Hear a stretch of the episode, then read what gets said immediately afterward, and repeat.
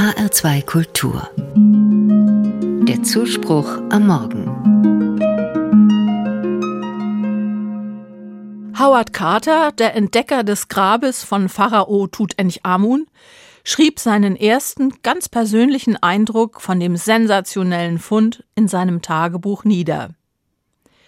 All die königliche Pracht, all die königliche Herrlichkeit, all der Glanz des Goldes, verblasst gegen die armen, verdorrten Blumen, die noch im matten Schein ihrer einstigen Farben leuchteten. Was waren das für Blumen, die die Angehörigen vor fast 4000 Jahren ihrem Verstorbenen ins Grab mitgegeben haben? Inzwischen hat man es herausgefunden. Es waren wohl Stockrosen, Rittersporn und weiße Lotosblüten. Wahrscheinlich rosa, blau und weiß. Weil man weiß, in welcher Jahreszeit sie blühen, kann man den Zeitpunkt der Bestattung rekonstruieren. Weiße Lotosblüten schließen sich am Tag und öffnen sich in der Nacht.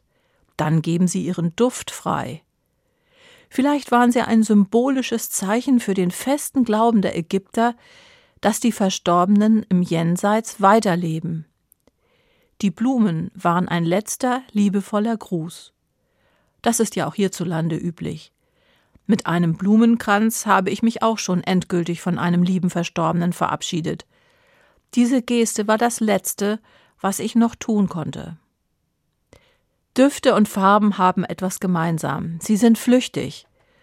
Düfte verwehen schnell, Blüten verwelken und ihre Farben verblassen mit der Zeit. Vor einigen Jahren ist es jedoch Wissenschaftlern sogar gelungen, den Duft der Blumen des Pharaos herauszufinden und wieder nachzumischen. Ich finde diese Idee faszinierend, dass ich heute genauso ein Dufterlebnis haben könnte wie die Ägypter vor dreieinhalbtausend Jahren.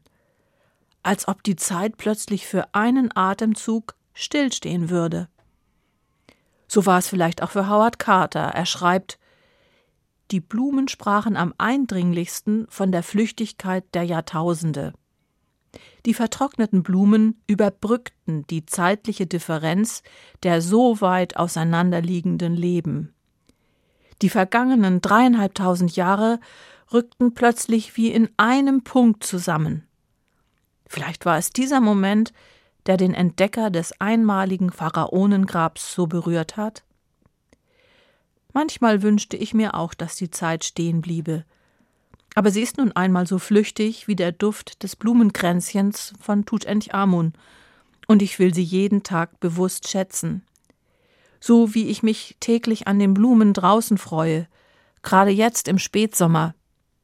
Ich muss daran denken, vor Gott sind tausend Jahre wie ein Tag. Die Zeit steht in Gottes Händen und die meinige auch.